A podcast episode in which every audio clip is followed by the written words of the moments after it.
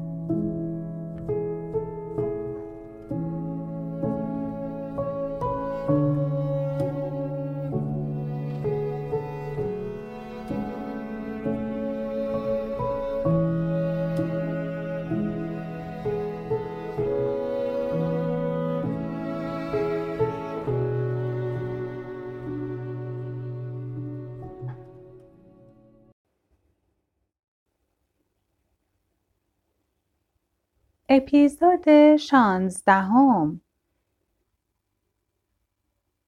دئیدر اونیل مشهور به ادا مردم خیلی چیزها درباره تاریخ جادوگران، پریان، پدیده های فوق طبیعی و کودکانی می‌خوانند که ارواح خبیز تسخیرشان کرده. فیلم های زیادی را تماشا می کنند که در آنها با ستاره پنج پر و شمشیر مراسم اجرا می کنند و شیاطین را احضار می کنند. باشد. خوب است بگذاریم تخیل مردم فعال باشد و این مراحل را از سر بگذرانند. کسی که از این مراحل بگذرد و فریب نخورد سرانجام با سنت تماس پیدا می کند. سنت واقعی این است. استاد هرگز به شاگرد نمی‌گوید چه باید بکند. فقط همسفرند. همان احساس دشوار قرابت را دارند. در برابر ادراکاتی که بیوقفه تغییر می کند، افقهایی که گشوده می شود، درهایی که بسته می شود، رودهایی که گاهی راه را می بندند و در واقع نباید از آنها گذشت، بلکه باید دنبالشان کرد. تفاوت استاد و شاگرد فقط در یک چیز است. استاد کمتر از شاگرد می ترسد. وقتی سر میز یا دور آتش می نشینند و گپ می زنند، فرد با تجربه تر پیشنهاد می کند چرا این کار را نمی کنی؟ هرگز نمی گوید به فلانجا برو تا به جایی که من رسیدم برسی. چرا که هر مسیری یگانه است و هر سرنوشتی شخصی است.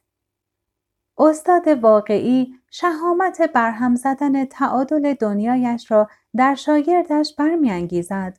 هرچند خودش هم از آن چیزهایی که سر راهش دیده میترسد و هنوز از آنچه که در خم اول منتظرش است بیشتر میترسد.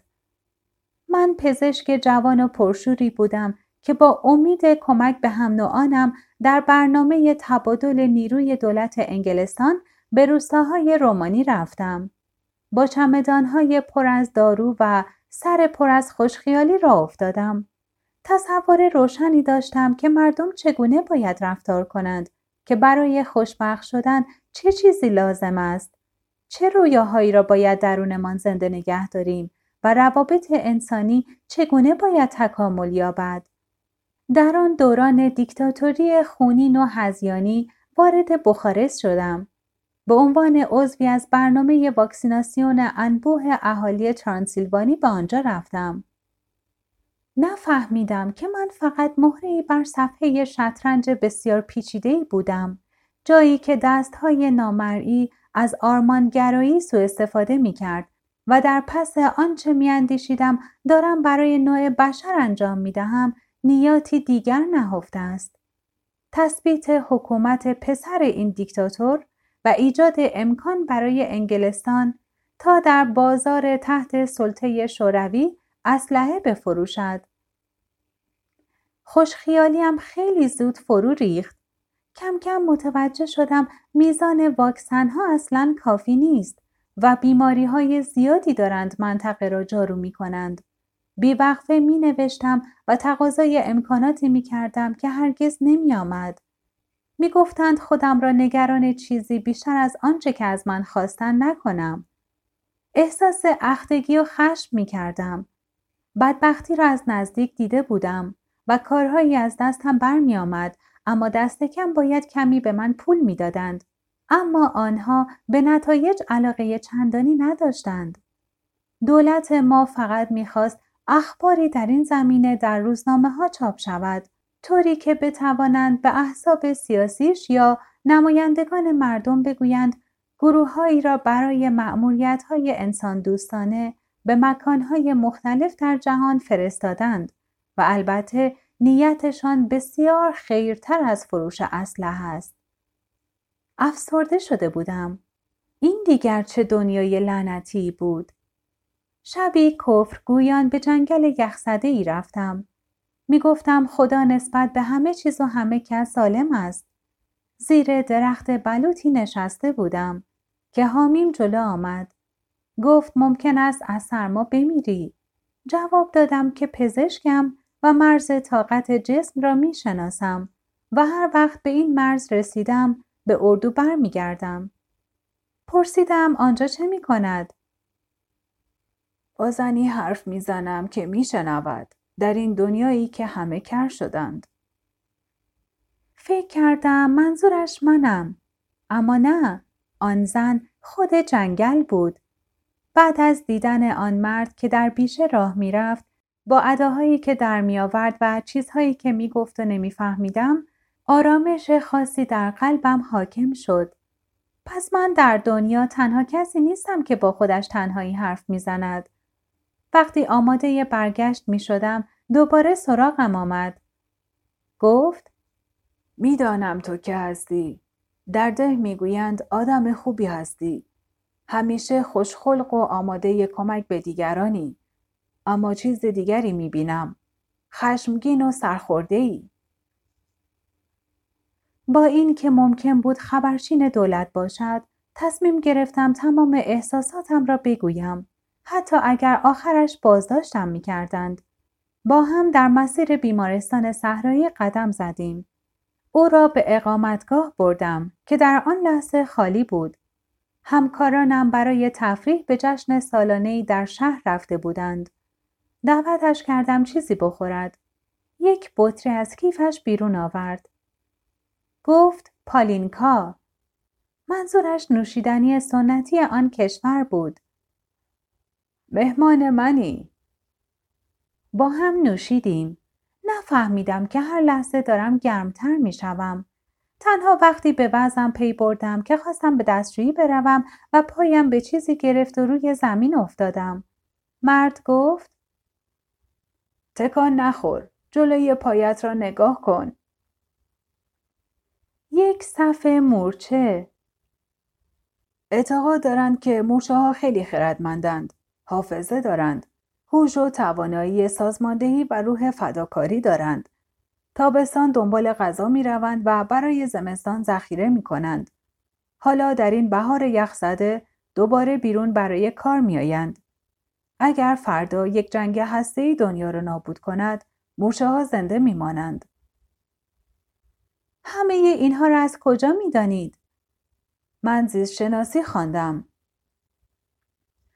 و به چه دلیل لعنتی کار نمی کنید تا وضع مردمتان را بهتر کنید؟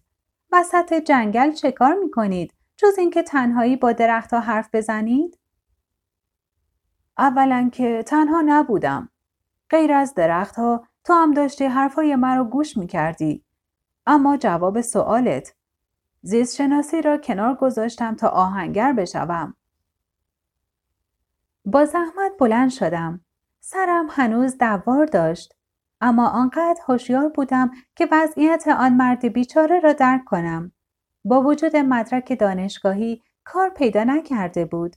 گفتم در کشور من هم پیش می آید. موضوع این نیست. زیست شناسی را کنار گذاشتم برای اینکه خودم دلم می‌خواست که آهنگر بشوم. از بچگی شیفته آن مردان بودم که آهن را با پتک میکوبیدند و آن موسیقی عجیب را ایجاد می‌کردند. اطرافشان جرقه پخش می‌کردند. آهن گداخته را در آب فرو می‌کردند و ابرهای بخار بلند می‌شد. من زیستشناس ناشادی بودم. برای اینکه رویایم این بود که از فلز سخت شکلهای نرم بسازم تا اینکه روزی حامیم ظاهر شد. حامی؟ اینطور بگوییم که قاعدتا با دیدن مورچه ها که دقیقا کاری برنامه ریزی شده می کردند باید فریاد می زدی چه عالی! مورچه های نگهبان به صورت ژنتیکی آمادند خودشان را فدای ملکه کنند. مورچه های کارگر برگ چند برابر وزن خودشان را می کشند. مورچه های مهندس تونل هایی می سازند که در برابر طوفان و سیل دوام می آورد. با دشمنانشان وارد جنگ های مرگبار می شوند. به خاطر جامعهشان رنج می بارند. اما هیچ وقت از خودشان نمی پرسند چرا این کارها را می کنم؟ انسان ها سعی می کنند از جامعه کامل مورچه ها تقلید کنند و من به عنوان یک زیستشناس داشتم نقشم را انجام می دادم تا اینکه کسی با این سوال ظاهر شد. از کاری که می کنی راضی؟ گفتم البته که هستم. برای مردمم مفیدم. این کافی نیست. نمی‌دانستم کافی است یا نه. اما گفتم که او آدم مغرور و خودپسندی به نظرم می رسد. جواب داد شاید اما تنها نتیجه ای که می‌گیری ادامه تکرار چیزی است که انسان از وقتی که انسان شد انجام داده. حفظ نظم موجود. جواب دادم اما دنیا پیشرفت کرده. پرسید آیا تاریخ را می‌دانم؟ البته که می‌دانستم. سوال دیگری کرد. مگر هزارها سال پیش هم نمی توانستیم امارت های عظیم بسازیم مثل اهرام؟ مگر نمی توانستیم خدایان را بپرستیم؟ مگر نساجی نمی کردیم مگر آتش روشن نمی کردیم مگر معشوق و همسر پیدا نمی کردیم مگر پیام هایمان را مکتوب نمی کردیم البته اما هرچند امروز سازماندهی کردیم که برده های با حقوق جایگزین برده های بدون دستمزد شوند تمام پیشرفت ها فقط در زمینه علم و دانش رخ داده. وگرنه آدم ها هنوز همان سوال های اجدادشان را دارند. خلاصه اصلا تکامل پیدا نکردند. همان لحظه فهمیدم آن مردی که مرا وامی داشت سوال تر کنم کسی است که خدا برایم فرستاده. یک فرشته یک حامی. چرا به او می‌گویید حامی؟ برای اینکه دو سنت وجود دارد. یکی که ما را وامی دارد یک چیز را قرنها تکرار کنیم سنت دیگر دروازه ناشناخته ها را به روی ما باز می کند. اما این سنت دوم سخت، آزارنده و خطرناک است. چرا که اگر پیروان زیادی جذب کند، سرانجام جامعه‌ای که سازماندهی آن مانند نمونه مورچه ها این همه زحمت و هزینه برده نابود می شود. بنابراین سنت دوم مخفی شد و تنها به این دلیل این همه قرن دوام آورد که پیروانش زبانی مکتوم ساختند. زبان نمادها. سوال دیگری هم کردید؟ البته برای اینکه هرچه هم انکار می کردم او می‌دانست از کارم راضی نیستم. حامیم گفت می ترسم قدمهایی را بردارم که روی نقشه نیست. اما اگر با وجود وحشتم این قدم ها را بردارم زندگیم بسیار جالبتر می شود. درباره سنت پرسیدم و جواب داد تا خدا را فقط مرد بدانیم همیشه غذایی برای خوردن و خانه‌ای برای اقامت خواهیم داشت. وقتی مادر سرانجام دوباره آزادیش را به دست آورد شاید مجبور شویم روی شبنم بخوابیم و از عشق تغذیه کنیم. شاید هم بتوانیم بین احساس و کار تعادلی ایجاد کنیم. مرد که معلوم شد حامیم است پرسید اگر زیست شناس نبودی چه کاره می شدی؟ گفتم آهنگر اما پولی توش نیست. جواب داد اما وقتی از بودن کسی که نیستی خسته شدی برو و با کوبیدن پتک بر آهن زندگی را جشن بگیر و تفریح کن. با گذر زمان کشف می کنی که غیر از لذت چیز بزرگتری هم به تو می بخشد. معنایی به تو می بخشد. این سنتی را که می گویی چطور دنبال کنم؟ جواب داد. گفتم که با نمادها کاری را که دوست داری شروع کن. همه چیزهای دیگر بر تو آشکار می شود. باور کن فرشته مادر مراقب مردم است. هرگز نمی‌گذارد هیچ بدی بر آنها وارد شود. من این کار را کردم و زنده ماندم. پی بردم که افراد دیگری هم هستند که این کار را می کنند. اما مردم آنها را دیوانه، غیر مسئول و خرافاتی می دانند. از وقتی دنیا دنیا شده مردم از طبیعت الهام می گیرند. اهرام را می سازیم. اما همزمان نمادها را هم رشد می دهیم. این را که گفت رفت و دیگر ندیدمش. فقط می‌دانم از آن به بعد نمادها کم کم ظاهر شدند. آن مکالمه چشمهایم را باز کرده بود. خیلی زحمت برد. اما یک روز غروب به خانوادم گفتم که هر چیزی را که یک انسان بخواهد دارم. اما شاد نیستم. به دنیا آمدم تا آهنگر بشوم. همسرم براشفت و گفت تو که کلی به دنیا اومده ای تو که مجبور شدی کلی خفت بکشی تا به اینجا برسی حالا می‌خوای همه چیزو بگذاری کنار پسرم خیلی راضی بود او هم دوست داشت که آهنگرهای دهکدهمان را تماشا کند و از آزمایشگاه های شهرهای بزرگ بدش میآمد شروع کردم به تقسیم وقتم میان تحقیقات زیستشناسی و شاگردی در آهنگری. خیلی خسته اما خوشحالتر از قبل بودم. یک روز کارم را رها کردم و آهنگری خودم را راه انداختم که از همان اول بد پیش رفت. درست موقعی که کم کم داشتم به زندگی اعتقاد پیدا می کردم وضع به شکل قابل توجهی بدتر شد. یک روز موقع کار احساس کردم آنجا جلوی من نمادی قرار دارد. آهن خام به کارگاه من می رسید و باید آن را به قطعات اتومبیل، های کشاورزی و لوازم آشپزخانه مبدل می کردم. این کار چگونه انجام می شود؟ اول فولاد را با حرارتی دوزخی حرارت می دهم تا سرخ شود. بعد بدون هیچ ترحمی سنگین ترین پتک را می دارم و آنقدر ضربات مختلفی بر آن می‌زنم تا به شکل مطلوب در بیاید. بعد آن را در سطلی از آب سرد فرو می‌برم و تمام کارگاه پر می شود از قلیان بخار در حالی که قطعه فلزی فیس فیس و ترق ترق می کند و از تغییر ناگهانی دما می نالد. باید این فرایند را آنقدر تکرار کنم تا قطعه کامل به دست بیاید. یک بار کافی نیست. آهنگر مکسی طولانی کرد. سیگاری گیراند و ادامه داد. گاهی فولادی که به دستم می رسد این رفتار را تاب نمی آورد. حرارت، ضربات پتک و آب سرد باعث می شود ترک بخورد و می‌دانم هرگز به خیش شخمزنی خوب یا محور ماشین مبدل نمی شود. پس می اندازمش روی توده قرازه های جلوی آهنگریم.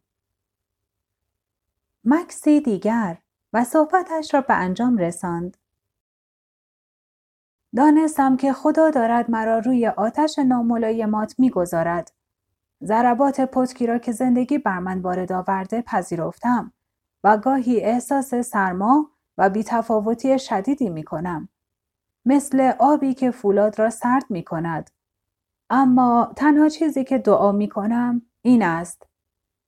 فرشته مادر، مادر من، دست نکش تا بتوانم شکلی را که از من انتظار می رود بگیرم. این کار را به هر شیوهی که بهتر میدانی انجام بده. تا هر وقت که می خواهی. اما هرگز مرا روی توده قرازه های روح نگذار. وقتی صحبت آن مرد تمام شد، دانستم که زندگیم عوض شده. در پس هرچه میآموختیم سنتی وجود داشت و باید به جستجوی کسانی می‌رفتم که آگاهانه یا ناآگاهانه می توانستند این چهره زنانه را متجلی کنند. تصمیم گرفتم به جای آنکه به دولتمان و نیرنگ های سیاسی ناسزا بگویم کاری را بکنم که واقعا دلم می‌خواست. درمان مردم. بقیهش دیگر برایم مهم نبود. امکانات لازم را نداشتم. برای همین به زنها و مردهای منطقه نزدیک شدم که مرا با جهان گیاهان دارویی آشنا کردند. فهمیدم سنتی رایج با صدها سال قدمت وجود دارد که سینه به سینه و از راه تجربه منتقل شده و نه از راه دانش فنی. با این کمک توانستم بسیار فراتر از حد امکاناتم پیش بروم چرا که فقط برای انجام یک تکلیف دانشگاهی کمک به دولت هم برای فروش اسلحه یا تبلیغات ناخواسته برای احزاب سیاسی آنجا نبودم. آنجا بودم زیرا درمان مردم خوشحالم می کرد. این مرا به طبیعت و سنت شفاهی و گیاهان نزدیکتر کرد. موقع بازگشت به انگلستان تصمیم گرفتم با پزشکان صحبت کنم و پرسیدم آیا همیشه می‌دانید چه دارویی تجویز کنید یا گاهی هم می‌گذارید کشف و شهود کمکتان کند تقریبا همهشان بعد از اینکه یخ مکالمه می شکست می گفتند خیلی پیش می آید که ندایی هدایتشان می کند و وقتی به توصیه های آن ندا احترام نگذارند در درمان خطا می کنند. البته از تمام فناوری در دسترس استفاده می کردند اما می دانستند گوشه ای هست گوشه ای تاریک که در آن به راستی معنای درمان و بهترین تصمیم نهفته است حامیم تعادل دنیایم را برهم زد. هرچند فقط آهنگر کلی بود. دست کم سالی یک بار به روستایش می رفتم و بحث می کردیم که وقتی عادت کنیم که به شکلی متفاوت به همه چیز نگاه کنیم زندگی چگونه در برابر چشمان ما خودش را می گوشاید. در یکی از این ملاقات ها با بقیه شاگردهایش ملاقات کردم و با هم از ترس ها و فتوحاتمان گفتیم. حامی گفت من هم می ترسم. اما در این لحظات است که حکمتی را کشف می کنم که فراتر از من است و پیش می روم. امروز با کار پزشکی در ادینبور پول زیادی در می آورم و اگر تصمیم بگیرم در لندن کار کنم پول بیشتری هم در می آورم. اما ترجیح می دهم از زندگی استفاده کنم و لحظات فراغت داشته باشم. کاری را که دوست داشته باشم می کنم. فرایندهای درمان کهن سنت رمزی را با فنون مدرنتر پزشکی امروز و سنت بقرات می آمیزم. دارم رساله ای در این باره می نویسم و خیلی ها در جامعه علمی با دیدن مقاله من که در نشریه تخصصی چاپ می شود جرأت می کنند قدمهایی را بردارند که ته دلشان همیشه می‌خواستند بردارند. اعتقاد ندارم که ذهن سرچشمه تمام ضعف هاست. بیماری های واقعی هم وجود دارد. به نظرم کشف آنتیبیوتیک ها و ضد ویروس ها قدم های بزرگی برای انسان بوده. نمی‌گویم کاری می کنم که بیمارم آپاندیسیت را فقط با مراقبه درمان کند. چیزی که او لازم دارد یک جراحی خوب و سریع است. پس قدمهایم را با شهامت و ترس برمیدارم. با آمیختن دانش و شهود. خیلی هم مراقبم که این حرفها را به کی می‌زنم. چرا که ممکن است مرا با جادوی پزشک اشتباه بگیرند و زندگی های زیادی که می توانستم نجات بدهم از دست می رود. وقتی شک دارم از مادر اعظم تقاضای کمک می کنم. هرگز مرا بی جواب نمی گذارد. اما همیشه توصیه می کند محتاط باشم. مطمئنم من هم همین توصیه را به آتنا کردم. دست کم دو سه بار. اما او بیش از حد شیفته دنیایی بود که داشت کشف می کرد و به حرف من گوش نداد.